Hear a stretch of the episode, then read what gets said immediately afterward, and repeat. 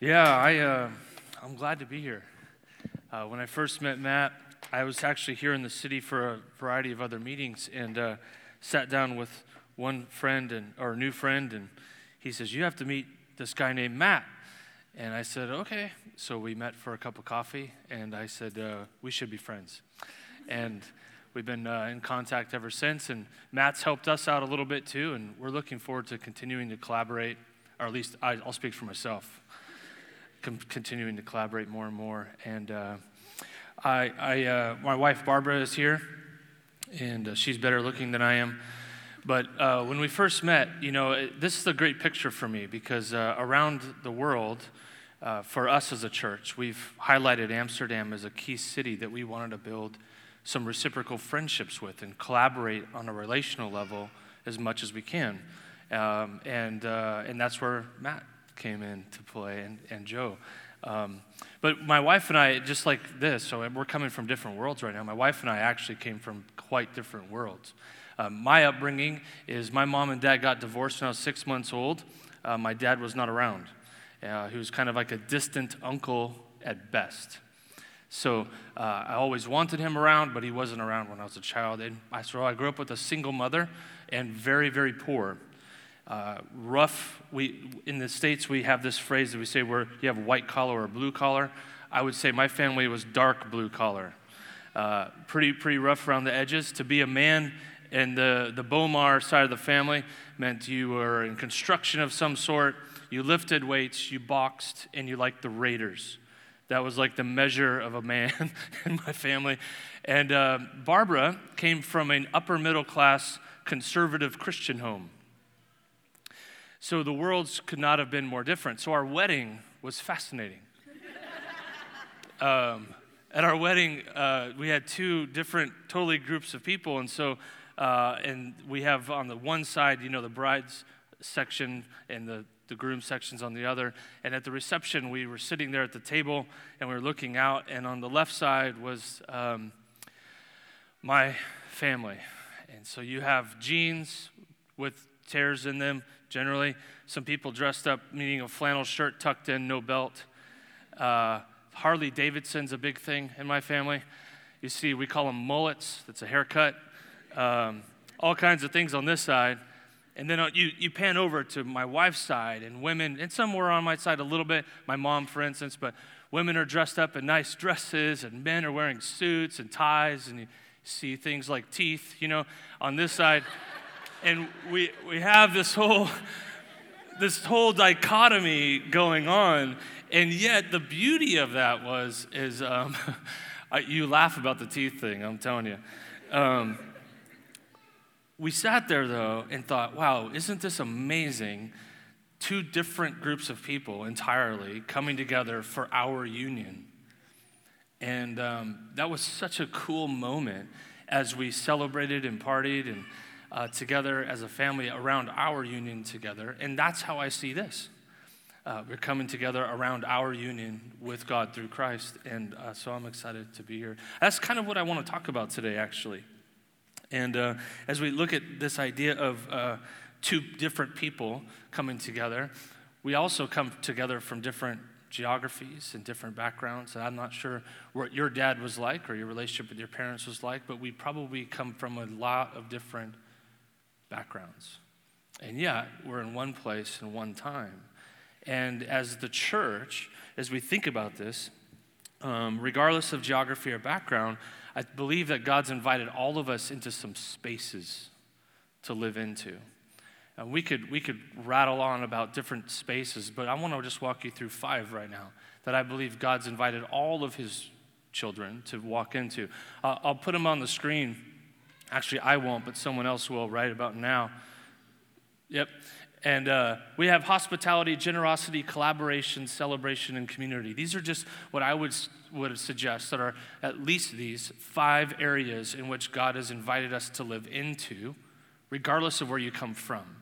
So he's inviting all of us into the same spaces, regardless of where we're coming from. And as we look at these spaces, I would say that as Christians, we're going to look at them through the lens of the gospel. And so I'd say these are gospel rooted. So when I say the word gospel, what I'm talking about is who God is and what he has done for us. Okay, so it's tied to his identity, Father, Son, and Holy Spirit, and then what he has done through his Son and is continuing to do through his Spirit. So we're going to look at these five areas through that lens. And when I look at that through who God is and what he's invited me into, I'm going to trust that as I step into these spaces, God is going to form me. In other words, um, I need some transformation. I'm, I'm being changed. And so I'm going to step into these spaces trusting that God's going to change me as I do that. So, as a Christian, I believe God is good and has my best interest in mind. So, I have to believe when He's inviting me into these spaces, regardless of where I came from, what I'm going into, I have to trust because He's good and has my best interest in mind that that's best for me as an individual. And so, if you look at these, none of these are actually focused on me, actually, which is very contrary to I Amsterdam. You can put I in front of Portland, it's the same mentality. So, if I'm trusting that the formation of my, my being is going to be transformed by these spaces I'm going to step into, I'm seeing obedience differently now. So, if I put us at the bottom of the screen, and as I step into these spaces through believing that God is good and who He is and what He has done is in my best interest, I'm going to be obedient and step into hospitality and offer relationship to other people outside of my current circle. That's really what hospitality is it's a relational understanding. Generosity, I'm going to give myself away.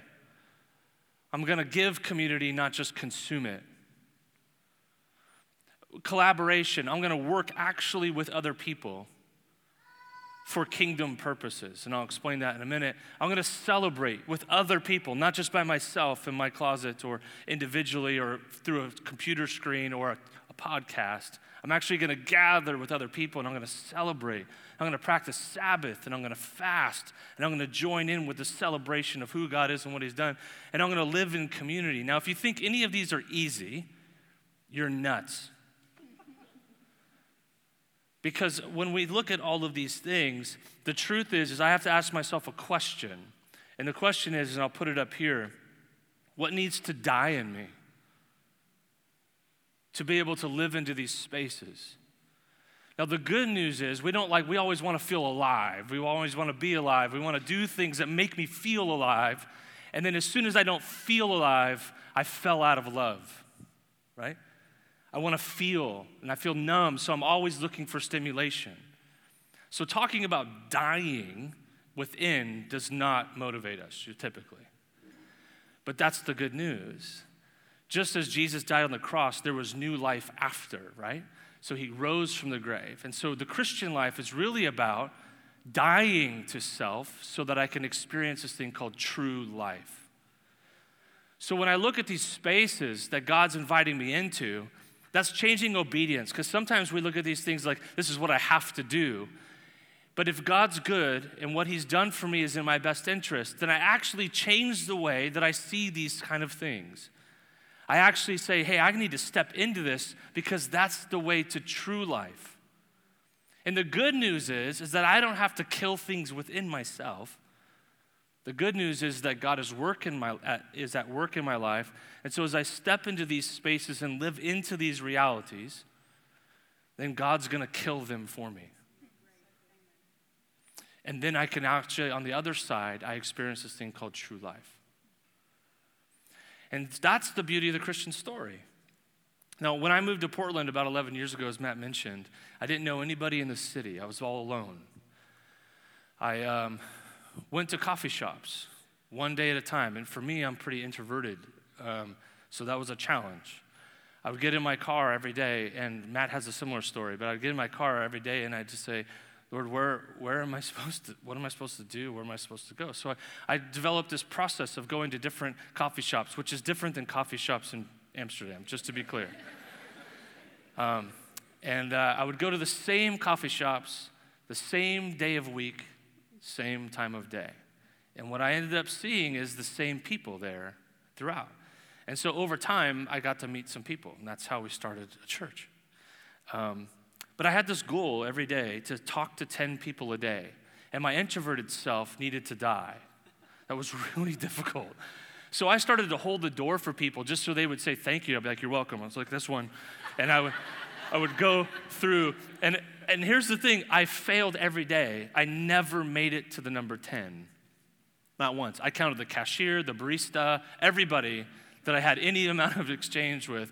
Sometimes I would count like, oh, he looked at me, like, oh, that's maybe that's six, you know. I failed every day. But here's the thing even though I moved to the city, didn't know anybody, I always felt like I was a part of something larger than what I was doing. I didn't think like, hey, I'm bringing the gospel to the city as if it wasn't there.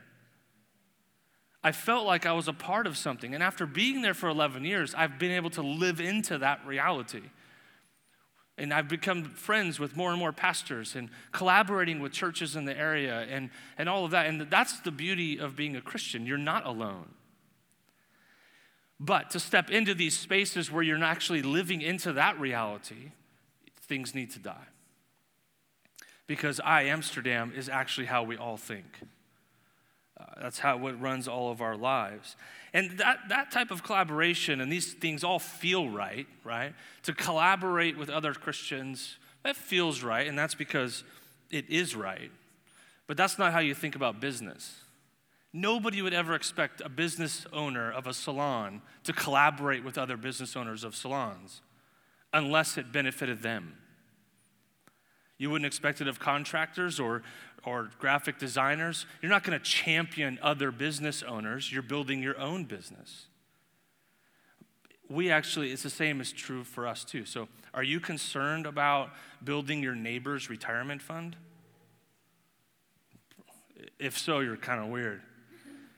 You're not concerned about paying the college tuition of your neighbors and not even your own family members most of the time. It's very I centric. So, these spaces, if you think living in community as a church is going to be easy, you have lost your mind. It's going to be very difficult, and that's why things need to die. Make sense? So, as we talk about this space, the Christian is different. The Christian life is different. The expectation is, is that churches should be working together, that we're all on the same team, all of those kinds of things. And that's right. And the expectation should be different because we've been given something that nobody else has. Our story is based on a larger story. Our story is rooted in a God that's always been a relationship, a community, a self giving relationship between Father, Son, and Holy Spirit. That's our roots. And so, this is why we've been invited into a space and spaces that are not just about us individually not just about Portland or not just about Amsterdam, and certainly not about my home or anything. Our goal is bigger than any of our individual lives. And that's the beauty. It's not about you. That's the good news. And so when we look at this, the collaboration, this is why the idea, I want to focus on the collaboration piece and why relationally I've been, you know, begging Matt to be my friend is because the collaboration on a global perspective is really important, but also on a communal perspective for you and for me in our own churches. It's really, really important to talk about. This collaboration is um, based in kingdom purposes, meaning it's not your kingdom, it's God's kingdom. Now, when I talk about kingdom, there's a number of thoughts that might come to our mind. We come to think about the Bible, and Jesus uses these phrases all the time, like the kingdom of God is like dot, dot, dot. Or the kingdom of God is at hand, dot, dot, dot. And I understand there's a monarchy here in, in, in England as well. In the US, we don't understand any sort of monarchy, king, kingdom. That language is not a part of our vocabulary in any way, shape, or form. And so it's very foreign concept to us. And maybe, um, maybe it's, uh, it's similar in ways, but because it's such a foreign concept, we think about it wrongly. So, one of the ways that it shows in the States is we talk about building the kingdom of God. Uh, it's wrong thinking, wrong language. When you do any amount of study in the kingdom, what you see is across the board a consistent theme, and it's about the reign of God. The reign of God shows the way in which God's ways would be li- lived out and realized. And so uh, when, when we think about this, um, Jesus speaks about it directly tied to how God relates to us in the world and how God's re- reign relates to the realities in the world. This is not something you build. You don't build the reign of God. You can live into it, you can give witness to it, and you can certainly um, be, be uh, recipients of that reality and live into it yourself. But you don't build it. But let me give you an example of this, how this is used. When Jesus says this in Mark chapter 1, he says, uh, This is Mark uh, explaining the beginning of Jesus' ministry. It says, Now, after John was arrested, Jesus came into Galilee proclaiming the gospel of God. Now, gospel, again, if I asked for as many definitions, uh, for all of us to give definitions of the word gospel, we'd probably have as many definitions as we have people in the room. But you're going to about to see what Jesus means by gospel. In my, and from my understanding, this is the one spot where we see what Jesus is saying is the good news of God. This is what he says The time is fulfilled, and the kingdom of God is at hand. Repent and believe in the gospel. This is good news. The kingdom of God is at hand. And so when you study this, it's talking about the reign of God. And so, really, what Jesus is saying here is that, look, you're about to experience what it looks like for God to reign supreme in my life, and you're going to see that firsthand. This is why Jesus doesn't ask anybody to invite him into their life because they don't live into that reality. This is why just a couple verses later, he says, Now follow me. I'm going to show you what it looks like for a human being to live as if God actually reigns supreme in his life. And so follow me. And people do. And they start to see this reality lived out. We see these connections of the kingdom of God or the reign of God being at hand. It's connected to uh, the gospel, the good news of who God is and what He's done. It's connected to our repentance, so it's really personal. Repentance is not just turning away from sin, it's returning to the Father, returning to having Him reign supreme in our life. And it's connected to our belief, which is also very personal. And so the reign of God or the kingdom of God is actually very relational in nature. That's because God is a relationship between Father, Son, and Holy Spirit. So his reign is going to be relational. So now I have union with God, and I'm going to live as though he's reigning supreme in my life. And so I'm asking different questions than most people. Uh, I'm asking questions like, what is what is it that would show God's reign in my life as supreme in this situation? That's very different. That's a different perspective. That's a different approach to all of life. And so, naturally, then, what this requires is, is this knowledge that God's reign in our lives is real. And we can live into that kingdom reality where God is reigning supreme in a situation. This is why you celebrate justice issues. This is why we celebrate when somebody's freed from trafficking. Because if God was reigning supreme in that situation, that would not be happening. This is why we live into that space and express the kingdom reality. This is why when you're in your office or your cubicle, this is why you're asking different questions as the people of God. What would it look like for me and my engineering firm to live as though God reigns supreme in my life?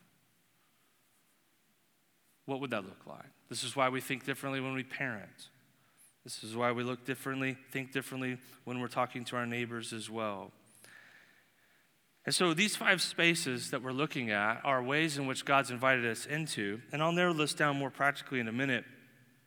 But I want to talk about the word collaboration just for a second because, it, it, in its truest sense, what you're talking about is living life locking arms with somebody or a group of people. And when you look up a definition of collaboration, you're actually working together to produce something. But we know we're not going to produce the kingdom. That's God's reign. I don't build that, I live into that reality. So, what are we producing? I want to suggest to you you produce a witness.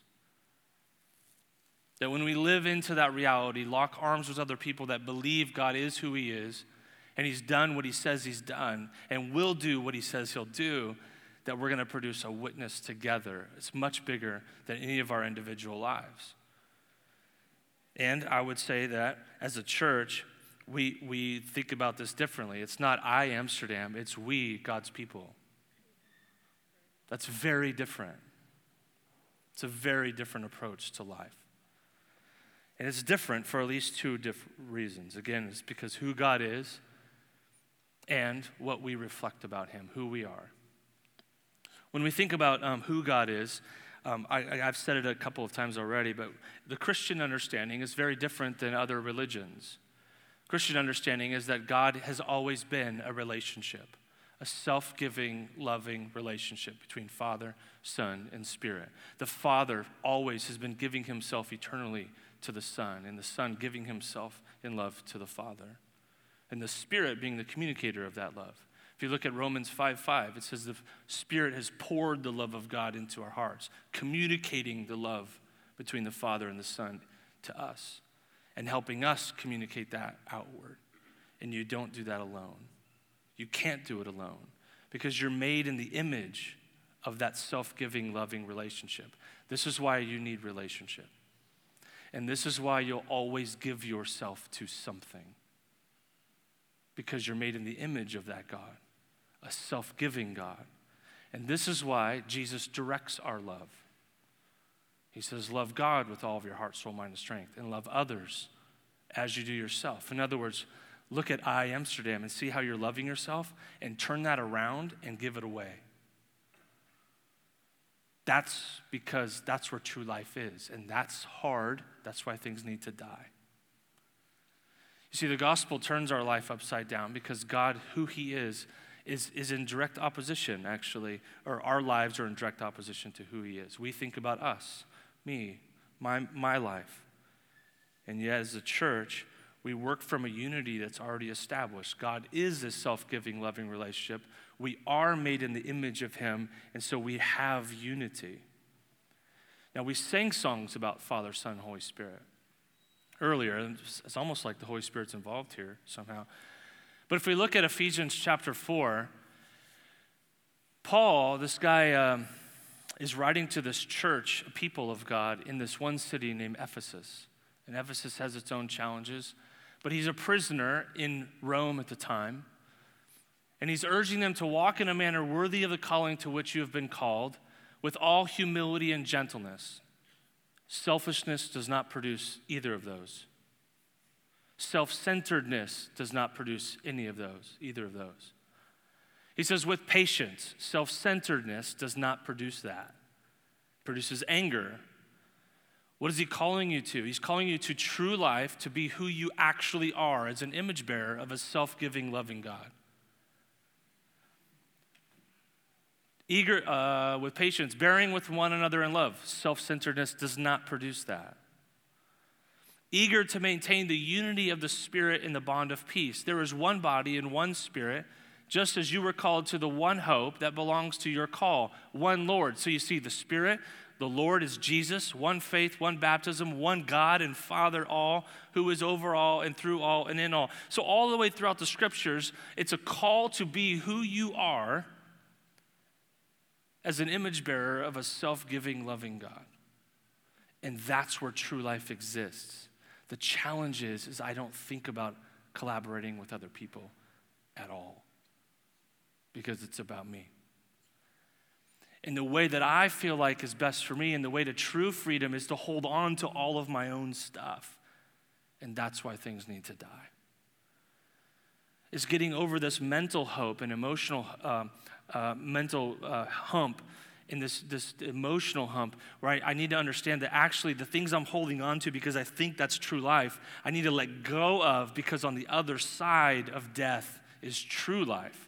And true life has to do with relationship and collaboration because you're an image bearer of a self giving, loving God. This is why your work does not define you. And this is why your failures and your shame do not define you. You are a loved being, created by a self giving, loving God who has given himself to you. That defines you. And it defines everybody else in this room, and it actually defines everybody in this city. They too are image bearers. And this is why we live into a different reality. It's called the kingdom reality. Now, I think this idea of collaboration, I'll, I'll just, I'll kind of work my way to, to ending here, is, needs to live, be lived out in every facet of life from the church on. It's really easy for us to sit in churches and think, well, yeah, all churches should work together, and yet we don't. But on every level, this idea of collaboration and being who we are needs to be expressed. And so, for us, on a global perspective, it's building relationships with, with a church like yours, Liberty Church, that hopefully over the years it'll grow and we can collaborate. That's important for our church, it's important for your church. Matt's already connected. You guys are already connected internationally. He's a part of, I'll just call it a tribe. You know, you're a part of a larger tribe within the body of Christ. That's important. It's also important that, like, on, on, on, a, on a relational level with other pastors, I know for our and us and our pastors, we have five congregations in the Portland area. Our pastors, it's very a high priority for us to build relationships with other pastors. We need to work in collaboration. This is really important. We're all one. There's one Spirit, one Christ, one Lord, one Father, one faith. We need to live in light of a community of people. And I know that's important for Matt and Joe as well. They actually have friends that are pastoring other churches. And that should be expected. It should be an expectation because that's the reality. We have something different.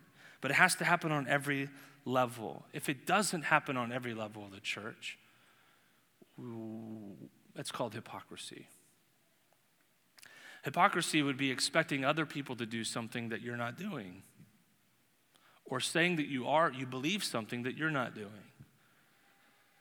And so I want to invite you into this space of collaboration on a very personal level. As an image bearer of a self giving, loving God, somebody that's loved deeply. Whatever your background is, that does not to change who you are in God's eyes. You are loved.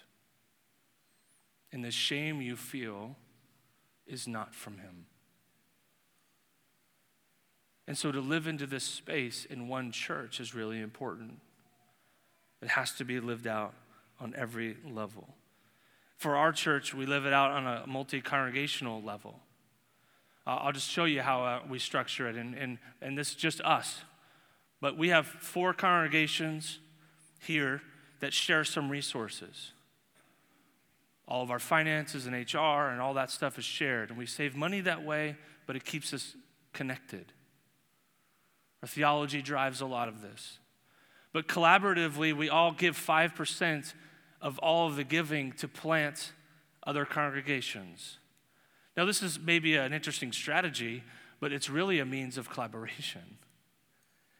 If we don't structure our values, we lose them. So we connect ourselves intentionally, and we're, we're starting our fifth congregation. I'm just telling you that on every level, it's not just global, it's not just with other pastors. On every level, we try to structure this value as we do for hospitality and generosity and community. We need to structure it for ourselves. You can say you want a budget all you want, but if you don't structure it, you don't hold to the value. You need to structure it. And when we do this, we, we, we collaborate with our staff and our lead pastors and, and all those kinds of things. But let me just end with this. Let me just share with you personally what dies in me when I do this? First off, it's a me first mentality dies. I'm a Western citizen, citizen of a Western world, which means I'm a consumer. And every consumer thinks they come first. That manifests in a lot of ways. I got to take care of myself first before I can. Well, what else would a consumer say? Of course. And there's some truth to that, there's some wisdom there. But what dies in me is a me first mentality when I'm collaborating with other people. I can't say, well, this is this I have to take care of my family first. If I'm a self-giving, an image bearer of a self-giving God, I'm very careful with my words. Over time, that me first mentality, the I in Amsterdam, dies.